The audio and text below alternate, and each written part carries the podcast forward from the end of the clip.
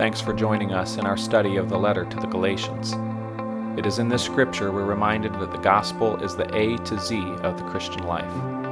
The truth of the gospel, that Jesus is better, should change our thinking and approach to absolutely everything. Cornerstone exists to proclaim and demonstrate Christ in all of life so as to make people perfect in Him. We're here in Galatians 3. We're going to be reading the first 14 verses, and then we will go to the Lord in prayer. So if you will, please now look at verse 1. Listen as I read. O foolish Galatians, who has bewitched you? It was before your eyes that Jesus Christ was publicly portrayed as crucified.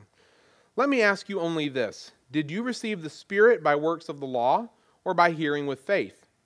Are you so foolish? Having begun by the Spirit, are you now being perfected by the flesh? Did you suffer so many things in vain, if indeed it was in vain?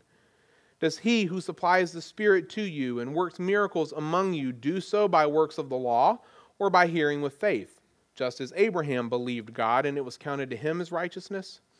Know then that it is those of faith who are the sons of Abraham. And the scripture, foreseeing that God would justify the Gentiles by faith, preached the gospel beforehand to Abraham, saying, In you shall all the nations be blessed.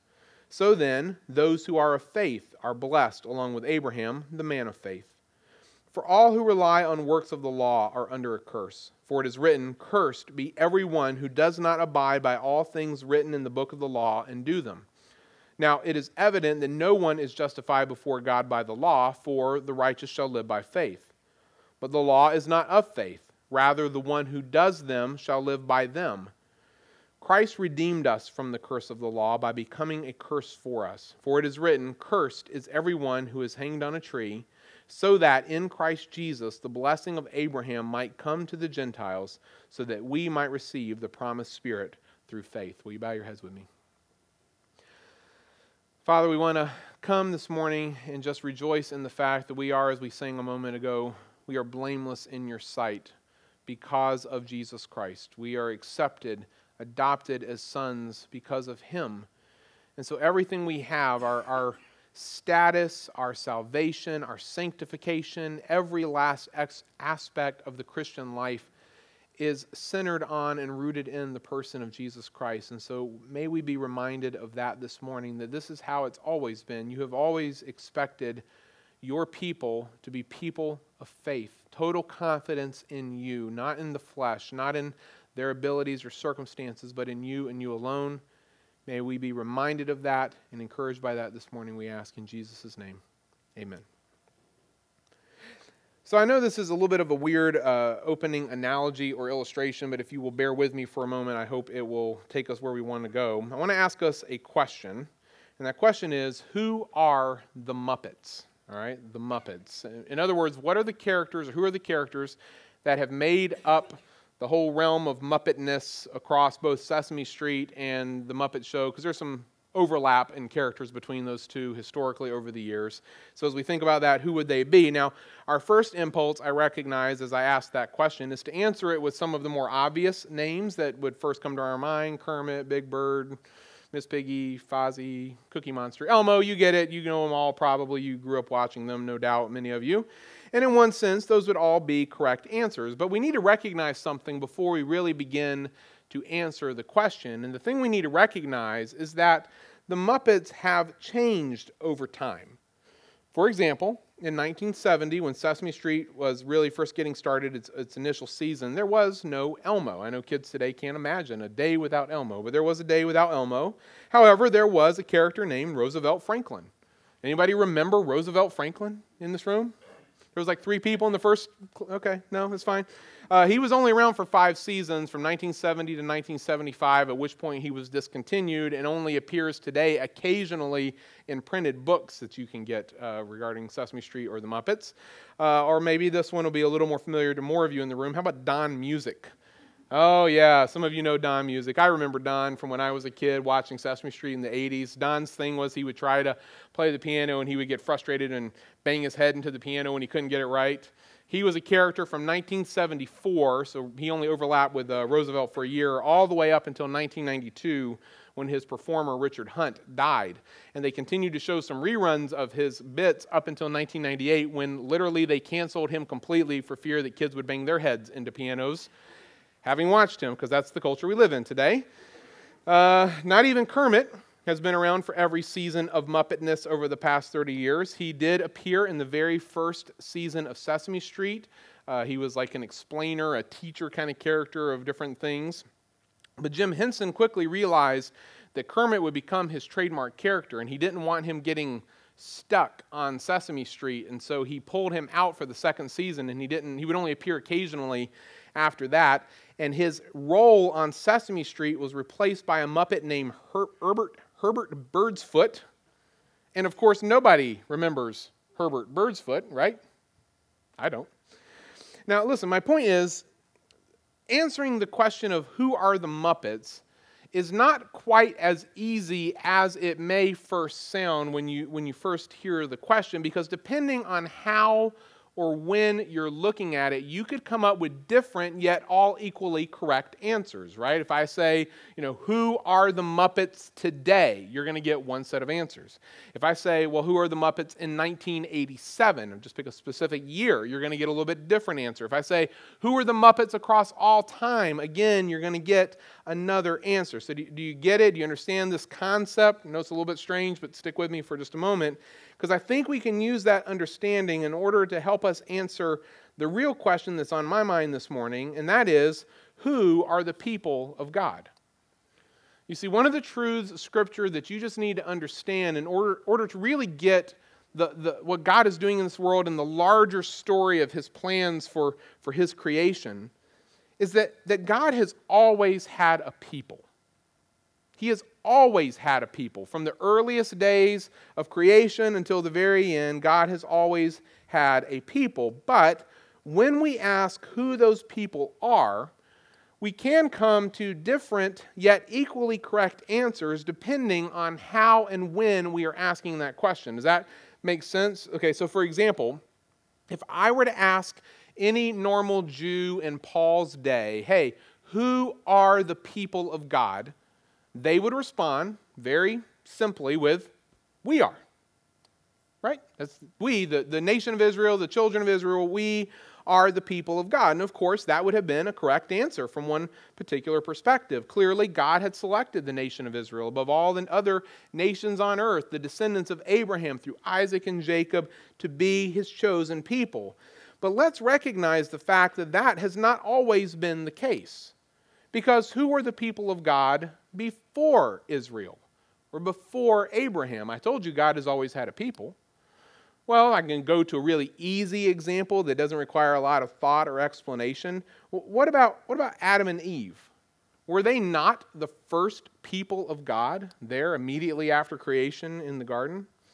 And now, recognizing that answer, let me ask you another question to kind of follow up on it to help get your mind working here. Uh, were Adam and Eve Jewish? Were, were they members of the children of Israel?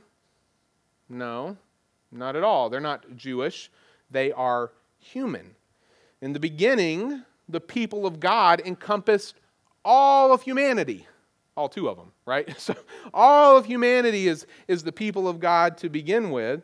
And so, you know, here we have two different answers to the one question, who are the people of God? Both are correct. On one hand, I've got Adam and Eve. On the other hand, I've got the children of Israel, and both can be right depending on how and when we are asking this question. So, does this make sense? Are you with me, at least in concept for the moment?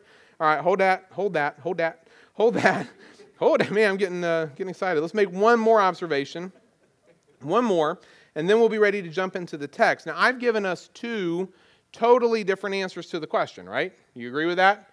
I want to emphasize then that you recognize that these answers are truly different. At surface level, as I look at the two groups, Adam and Eve, children of Israel, they are different groups, are they not? Okay, everybody acknowledge that? And yet, is there anything that is the same amongst them?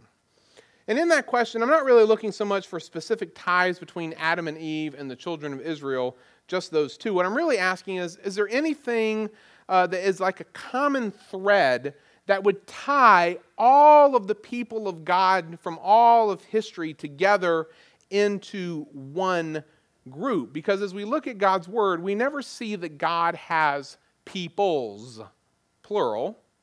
We see that God has a people, singular. And so, what is the binding agent? What is the point of continuity amidst all of the, from a human perspective, discontinuity that we see in the story of Scripture? This is, this is where Paul is now turning in his argument with the Galatians. As we saw last week here in verse 6, Paul turns to this example of Abraham as a biblical and historical proof that faith is better than the law. In verses 1 through 5, he had been making the same argument as he was turning and looking at their own experience of receiving the Holy Spirit. How did you get the Spirit? Did you get it by faith or by the law? And the answer was by faith. But in verse 6 now, he turns to a specific Old Testament passage, Genesis 15, verse 6, to show them that faith really is superior. And the question that is being answered here by Paul in verse 6 is How was Abraham, the father of the Jewish people, saved? How was he justified? And you can see here in just the quotation itself in verse 6 that Abraham was in fact justified. He was counted as righteous. God counts him, declares him to be righteous in his sight. Well, well exactly how does that happen? Does it happen because Abraham is circumcised? Well, no, that's not how. The story, or the part of the story that Paul quotes here in Genesis 15 6, comes two chapters before circumcision is introduced. So it's not by circumcision that Abraham is declared righteous. Well, what about keeping the Mosaic law? No, no, that's a silly answer altogether because uh, Moses won't be born for about 400 years, and the law won't come until some point after that when he goes up on Mount Sinai. So Abraham is going to be long dead by the time the law is given. So again, that's that's not how or why he's justified. So, how? How or why was Abraham justified before God? Well, you can see it here in the text. It's through faith. He believed God. God had given Abraham all of these amazing promises, right? Abram, you're going to be a great nation. Your offspring are going to possess the land of Canaan. Your offspring are going to be so many, they'll be like the dust of the earth, uncountable. I'm going to make your name great so that it'll be a blessing, and in you all the nations of the earth will be blessed. These are the promises that are given to Abram there in Genesis 12 and 13. And yet, as we saw last week, by, by chapter 15, Abram is doubting, right?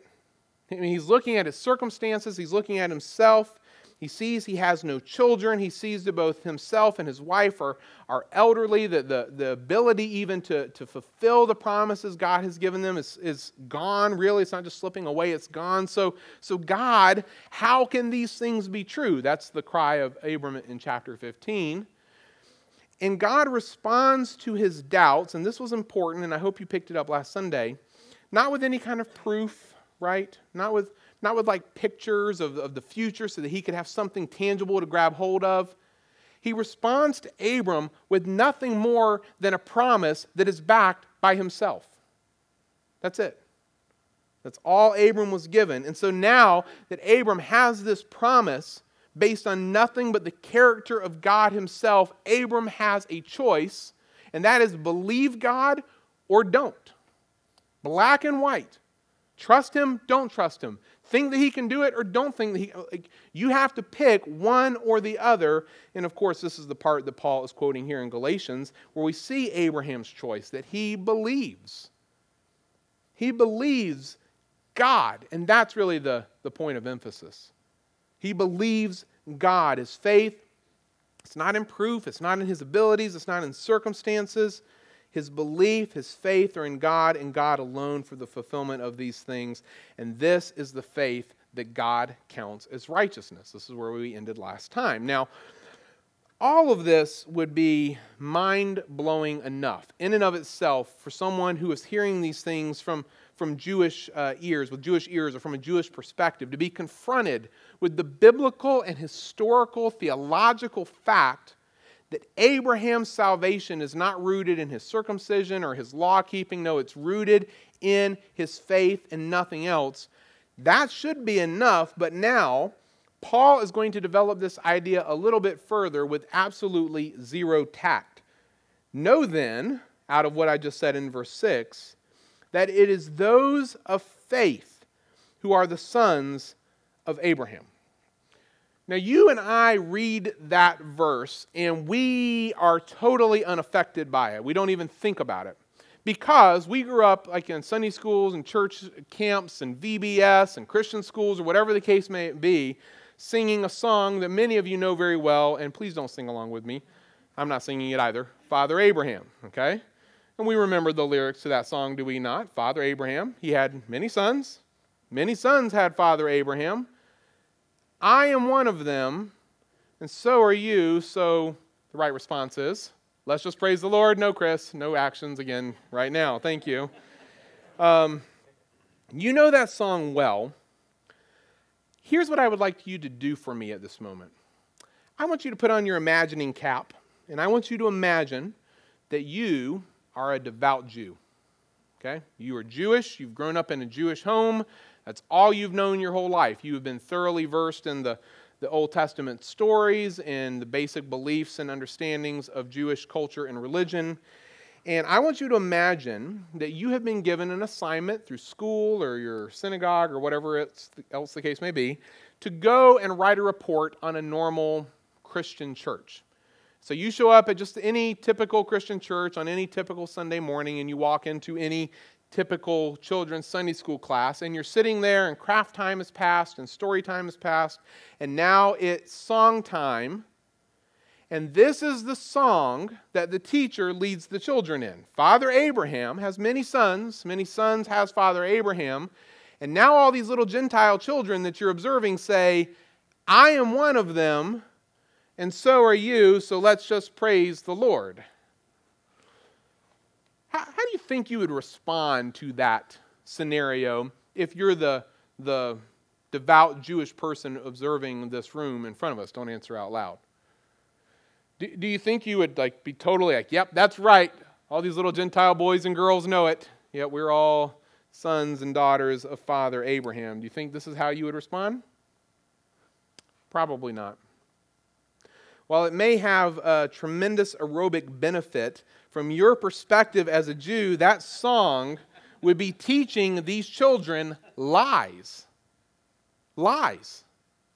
It would, be, it would be communicating things that you would hold to be absolute falsehoods because, from your perspective, these little Gentile children, as cute as they may be, marching up and down and spinning around and sitting down, are not sons of Abraham. They're just not. And if it was being sung by like Jewish children on the Saturday school class at the synagogue, it's one thing, but not, not in this particular context. And that is because both in Paul's day and in ours, the sons of Abraham that Paul mentions here in verse 7 would have been viewed by the Jewish community in a purely ethnic and national way. Ethnically, the sons of Abraham are those descendants of Abraham through Isaac and Jacob. And then nationally, it is these people, these descendants, ethnic descendants of Abraham, who make up the nation of Israel. And these, then, because of their ethnic and national identity, it's these people who are the people of God. To a Jew, the people of God equals ethnic and national Israel. And this would be just their mindset in their belief. And so here's Paul now in verse 7 pulling the pin on a theological hand grenade and just like tossing it into the midst of all of that and just letting it explode for them to have to process and deal with. He's like, Is this true? Is this the way we should understand the sons of Abraham? Nope, not according to verse 7. The true sons of Abraham are not those who are biologically related to him through some shared DNA and therefore nationally citizens of Israel. No, the true sons of Abraham are those who are spiritually related to him because they share a common faith. In the same way that Abraham had to abandon all hope in himself and in his circumstances and place all of his trust in God and God alone for the fulfillment of those promises.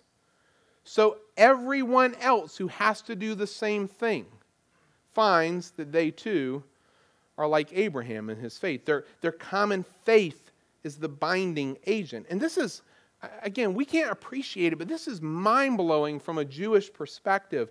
You know, because does this mean then that, that Gentiles can become a part of the people of God, not by somehow attaching themselves into the nation of Israel by becoming a proselyte and being circumcised and keeping the law, and, and in this way almost becoming viewed as an ethnic Israelite. Does it mean they can become a part of the people of God simply by having faith like Abraham? Yes. That's exactly what it means. Exactly what it means. You see it here in verse 8. The scriptures foreseeing that God would justify the Gentiles by faith preached the gospel beforehand to Abraham, saying, In you shall all the nations be blessed. Whoa, whoa, whoa, whoa, whoa, whoa, whoa. First, Paul pointed out the true nature of Abraham's salvation that it's not by circumcision, it's not by keeping the law, it was by faith, right? Second, Paul pointed out the true nature of Abraham's descendants. It's not really about their biology, it's really about their faith. And now, Paul is pointing out the true nature of the promises given to Abraham are, are not what the Jews thought. Yeah, that's exactly what he's doing.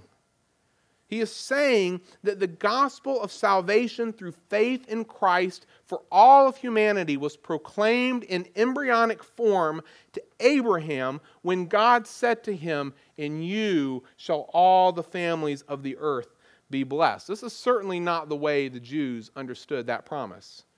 By and large, they would have viewed the choosing of Abraham as being God's act of rejecting the rest of humanity. Now, there is some, some sense in that that I think is probably true, but not exactly in the way they saw it. They understood it, I think, as if God was no longer going to really concern himself with the rest of mankind. That if the rest of humanity wanted to know God now, they had to come and attach themselves to this family. And what Paul is doing here is he's turning that on its head a bit. He's saying the choosing of Abraham wasn't just God's sign that he was done with humanity as a whole. No, he was actually showing all of humanity how they could be made right with him. And that same blessing of righteousness with God through faith alone, well, guess what? That's available to everyone. Everyone.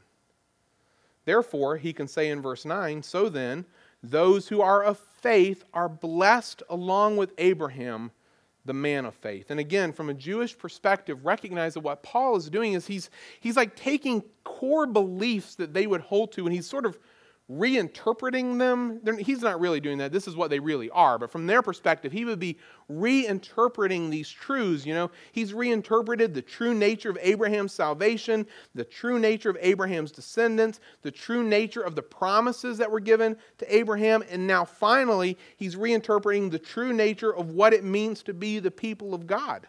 Because the people of God are the ones who will be blessed along with Abraham, right? And for the Jews, that status and that blessing had in their minds always been tied to their ethnic and national standing, but not according to Paul. No, he says it to them point blank here. It is those who are of faith, those people who are blessed along with Abraham, the man of faith. And in the Jewish mind, you know, you can't separate these things, right? You've got Abraham and you've got descendants, you've got promises, you've got blessings, you've got nation, you've got people of God. These are all connected ideas one with another that they then tie back to the law. And Paul is saying, nope. Let's unplug that understanding and replug it in to the understanding of faith in Christ alone. This is something he will continue to do in more detail later on. And I just would remind us, as I need to keep doing, you know, what's, what's the point of all of this argument? The point of the argument is to show us that faith is better. It's better. It's better than the Old Testament law. Uh, keeping the law didn't give them the Spirit. That came through faith. Keeping the law isn't what caused Abraham to be justified before God. No, that was through faith as well. Keeping the law uh, is what isn't what makes you a true son of Abraham. It's your faith that connects you to him. Keeping the law isn't the means of God's blessing to all humanity through the promises of Abraham. Nope, it's faith that way too. And guess what? Keeping the law isn't how you become a part of the people of God. That itself is by and through faith alone that you ever become a part of the people of God. Therefore, faith is better than the law. And now, Back to my opening question Who are the people of God? Well, we have to recognize that while we can give differing answers depending on how and when we look at that particular question, the common thread that ties all of them together, the, the binding agent, if you will, is faith. It always has been, and it always will be. The true people of God throughout all of time have been people of faith. And this is something that's never changed. And this is really what's at the heart of the problem here in Galatia, if you think about it, because the false teachers are telling them that in order to be a part of the people of God, you have to be Jewish. You have to be circumcised and you have to keep the Old Testament law. So, okay, hey, if you're a Jew by birth, great. Keep it up. Just keep it up. Yeah, you got to add Christ in. We get that, but keep it up. You've got to follow the law. You got to stick with this because being Jewish is what it means to be a part of the people of God. And for those of you who are Gentiles, well, hey, you need to nationalize. You need to be circumcised and, and obey the law and view yourself in a Jewish way. Yeah, have Christ, but, but make sure that you're you're doing all these other things too, because only Jews, either by birth or nationalization, who keep the law are the true people of God. And this is the false gospel of the Galatians in a nutshell. Because it's not what it means to be a part of the people of God, not at all. And that's Paul's point to them here and really throughout the letter. To be a part of the people of God no longer means being Jewish. It just doesn't. You don't have to become a part of the nation of Israel because Christ has come and fulfilled the law, because Christ has come as the true Israel. Anyone who is a part of him is a part of the people of God through faith. You know, this is what I want us to focus on this morning as we partake of the Lord's table together. Often, you know, we talk about the Lord's table from the perspective of our union with one another or our union with Christ. And of course, both of those are good and right, and we should focus on them and and all that's good. I'm not saying anything is not. I just, can we talk about this though this morning from the perspective of Christ's union with us? And I know that may seem like I'm splitting hairs or just kind of playing a semantic game there with the wording, but I, I promise you I'm not. As I said, faith is the common thread that binds all of the people of God together throughout time into one. And this faith is not devoid of an object. It never has been and never will be. And Christ, I would say, is the object of all that faith. For the Old Testament saints, their faith was forward looking. And no, I know questions that are popping in your mind. I can't explain to you what they knew about Christ and the gospel and the coming of these things and how all of that worked, but I can tell you this that since the promises of God find their fulfillment in the person of Jesus Christ, their faith in the promises of God is counted by God in His eternal reckoning as righteousness through Christ's death. For us as New Testament saints, our faith looks back to what Christ has come and accomplished on our behalf. And like the saints of old, we too find ourselves at the place where we have to let go of all ability and circumstances, putting any hope in those things, and putting all of our trust in the God who has come and promised salvation to us in the person and work of his Son alone. So that either way, whether we're talking about saints of old or saints for today, we recognize that our faith is what binds us together, specifically our faith in Christ. And just, just think about that that Christ has come and offered himself to us. And he wants all of his people to be one in him. He's made us one in him, that we stand justified and accepted before God because of what Christ has done. And that's what I want us to remember. And so as we partake of the bread this morning, remember that the bread reminds us that Jesus, the eternal Son of God, the God of creation, who not only spoke the world into existence, but holds it together by the power of his word, the infinite, powerful, limitless one, became human for us so that he could present his body to be broken to make us one with himself. Think about that this cup, as you drink it, remember that it was His blood that was the price paid to make us one with Him, that we were completely unable and incapable of being right with Him. That righteousness, it was never ours. God didn't choose us because we were so great. No, no, He came in grace, and through faith, He has saved us, and nothing else. And the price of that was His own blood. And that Jesus gave us this act as a continual picture and reminder of the gospel, of the fact that He has pursued us and made us one with Him until He returns. It reminds us in a very tangible way that He is the one who comes to us in order to make us one with Himself and make us a part of the people of God. Will the men who are serving this morning please come to the front? Paul tells us as often as we eat this bread and drink this cup, we proclaim his death until he comes again. And we say to that, even so, come Lord Jesus. Will you bow your heads with me? Father, thank you for sending your Son to make us one with him, to, for pursuing us. We, we are like Abraham, unworthy. And yet we see that you've had a plan throughout all of time to make us Gentiles right with you and your own people.